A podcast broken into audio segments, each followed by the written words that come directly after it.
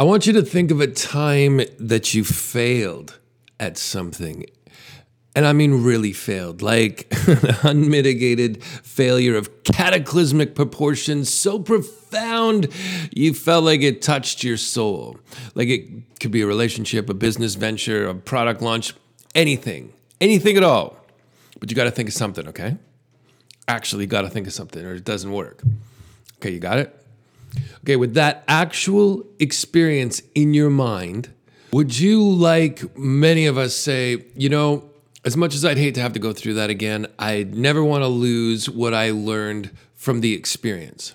Because that revelation is the foundation of being creative. That's the relationship between creativity and innovation and discovering the ability to face change with confidence. Because failure is an opportunity to learn. And that's what being creative is all about. And that's what I want to share. And I'm glad you're here. So let's get started.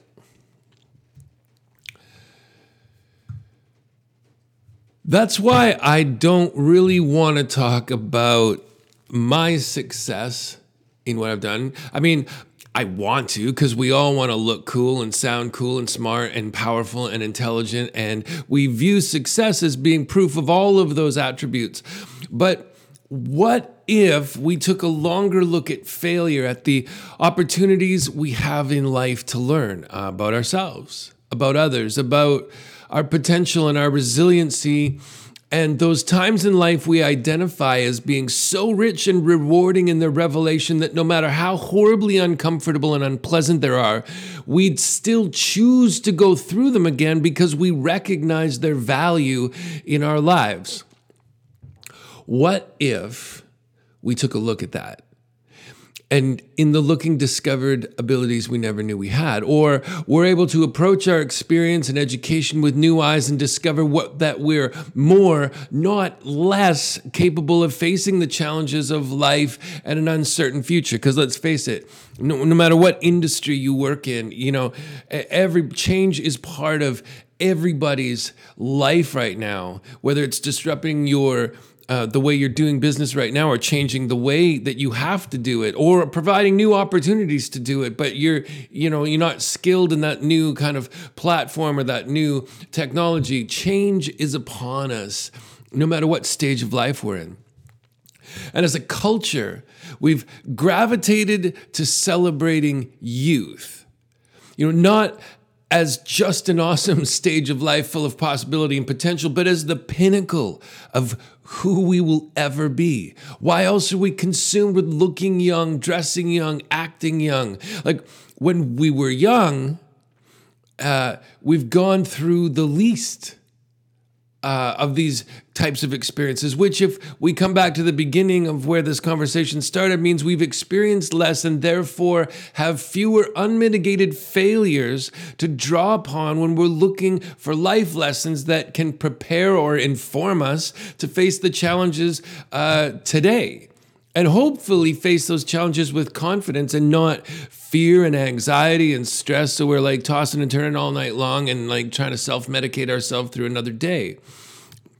This idea, I have to be honest, came to me as I was riding my bike. I was struggling again with processing yet another failed attempt. And I don't know about you, sometimes when I get involved in a physical activity like uh, bike riding or hiking or something, the physical, the physicality of, of movement, whatever, somehow seems to unlock my mind in a way that lets me think about things in a different way. So lots of times when I am feeling this way, I'll just get on my bike and start riding. And as I that day, as I rode my bike, my mind was trying to find an example that would represent how I was feeling, and a memory came to me. I was watching the Summer Olympics in Brazil in 2016. I mean, I was watching on TV. And I never watch sports or really play sports anymore, but there's something about the Olympics uh, that really gets me. I think it's that I identify with the athletes. You know, they're not gazillionaires like uh, so many are in professional sports. They're more like uh, independent musicians like me. I mean, this is how I perceive them. You know, they train like crazy, they sacrifice time and money to invest in this thing that they're super passionate about. And I get that, I share that experience in life. And just like a musician that practices and rehearses and eventually gets up on stage in front of dozens or thousands, wherever you happen to be at in your career, it all comes down to a moment where you do your best and you hope it gonna you hope it turns out. And that's what I love. And so it doesn't even really matter what I'm watching. The Olympics are filled with so many sports that nobody knows anything about, like javelin and shot put and triple jump. You don't you don't see these anywhere. Nobody I don't know anything about it. Anyway, I was watching the women's bike race and I've never watched a bike race before. Honestly, before those Olympics, I don't think I'd ever even heard the term Peloton. But anyway, I was watching and it was fascinating. Uh, and then the race got to this mountain, massive mountain climb, and and I could, you know, as a bike rider on a bike at that moment, as this memory is going through my head, I could totally picture how horrible that would feel. And I watched these two riders pull away from the pack an American named uh, Mara Abbott and a Dutch rider named Annemiek van Vleuten. And I only know their names because I wanted to tell you this story. So these two riders, they pull away from the peloton and they make a break. And they get to the top of the mountain, they start going down the other side. And the Dutch rider started to pull away. And then, as she came around one steep curve into a bend, her bike flew out from underneath her and she flew headfirst over the handlebars onto the pavement. And it was the kind of crash that made me sick to my stomach because it seemed like something that could leave her critically injured, paralyzed. I don't know. It was just terrible. But the the American rider, Mara Abbott, flew by. Now she's totally on her own. And she hit the bottom of the mountain where there's about, I don't know, 20 kilometers or something to the finish line. And I don't know anything about bike racing. The little I'd seen in the past had included, you know, I've seen riders taking turns riding out front while the rest drafting behind them, but I had no idea what an actual difference that makes. So there's three riders behind Mara Abbott, and they're all doing that drafting thing, th- taking turns leading. But they were, I don't know, 30 seconds behind, and it seemed to me there's no way they're going to catch her. And the cameras keep cutting back and forth between the leader and the group chasing her. And there's a counter on the bottom of the screen that showed how far to the finish line and how many seconds the chase group was closing as they all went. So now, I need to be honest. As a Canadian, of course, I always cheer for any Canadian in, in any race. But there's no Canadian to choose from. Uh, and if there's no Canadian to choose from, uh, typically I go with cheering for anyone to beat the Americans because it's just the nature of growing up beside the big brother that almost always beats you. So it was super uncharacteristic for me to find myself literally cheering out loud, yelling at my TV screen, hoping that this American rider would make it to the finish line before she was caught. And this chase pack, they keep getting closer and closer. And every time they'd show Mara Abbott, you could see the veins and the muscles strained to their limit as she gave everything she had.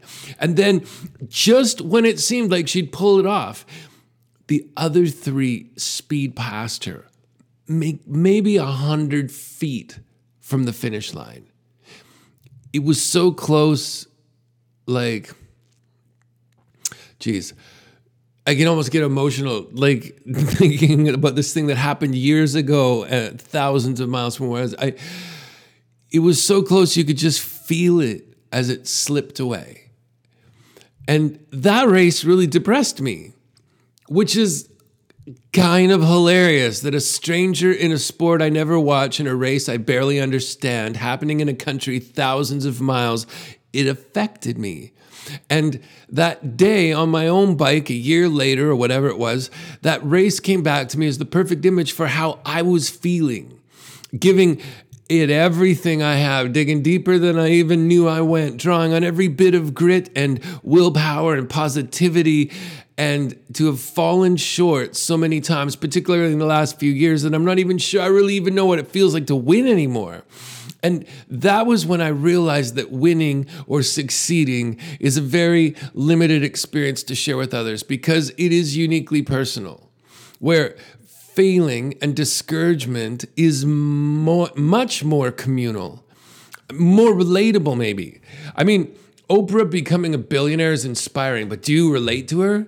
You know, we have our goats, greatest of all time superstars like Gretzky and LeBron and Federer, and, and they thrill fans, but can the rest of us really relate? And on my bike ride, I just knew the rider was an American. And when I got home, I searched the race on YouTube and discovered that Mara Abbott had actually done a TED talk on the race. Now, I'm not sure if the winner did a TED talk, but the one who lost did. The one who did their best and had it slip through their fingers literally just a few feet from the finish line, that's who did the story. Because that story, that experience, is one of those horrible, unmitigated failures that I asked you to think about at the beginning of this conversation, because that experience is our connection.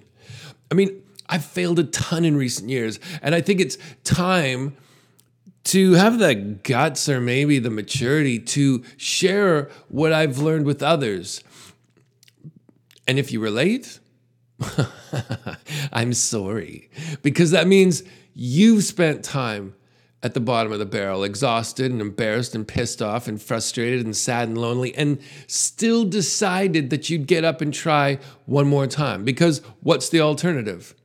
What does the future hold if you don't? I mean, I used to be a quitter because I, I used to feel certain circumstances weren't, you know, fair. And I thought if I quit, if I just sat down and cried or got mad or started freaking out and having a tantrum, that people would see my point of view, that they would also recognize that my life wasn't fair. Maybe someone would fix something for me, fix anything or everything, you know, and and make them better, help me up, help me out. That that went on for years until one day it dawned on me no one cares. No one's coming. Everyone is busy trying to navigate their own life, trying to overcome their obstacles and their unmitigated failures. But when I realized that no one was coming and no one cared, I suddenly realized that no one cares. No one cares how I get up. No one cares how I figure it out or how I try to figure it out. I can figure out, uh, I could try to figure out life however I want. I can try as many times as I want. No one cares. No one's keeping score except for me. And if I can get off my high horse and be honest with myself, there's nothing that can stop me. I don't need to explain myself or excuse myself or justify my actions or failed attempts or occasional successes. I choose every day to try again. And if I can, so can you. And if we want to commiserate and share notes and tell stories, well, that's up to us. And if you won a gold medal at the Olympics, well, that's awesome for you. Congratulations. But if you tried your best and lost, I get you. I feel you. I share that experience. And I think you're someone I'd love to have the chance to talk to. So, you know, I'd tip my hat to you if I had one and honor your effort. But yeah, I had to sell it last month to pay rent. Uh, anyways, this is what being creative is all about. This is the journey I want to share. Thanks for listening. Let's get started.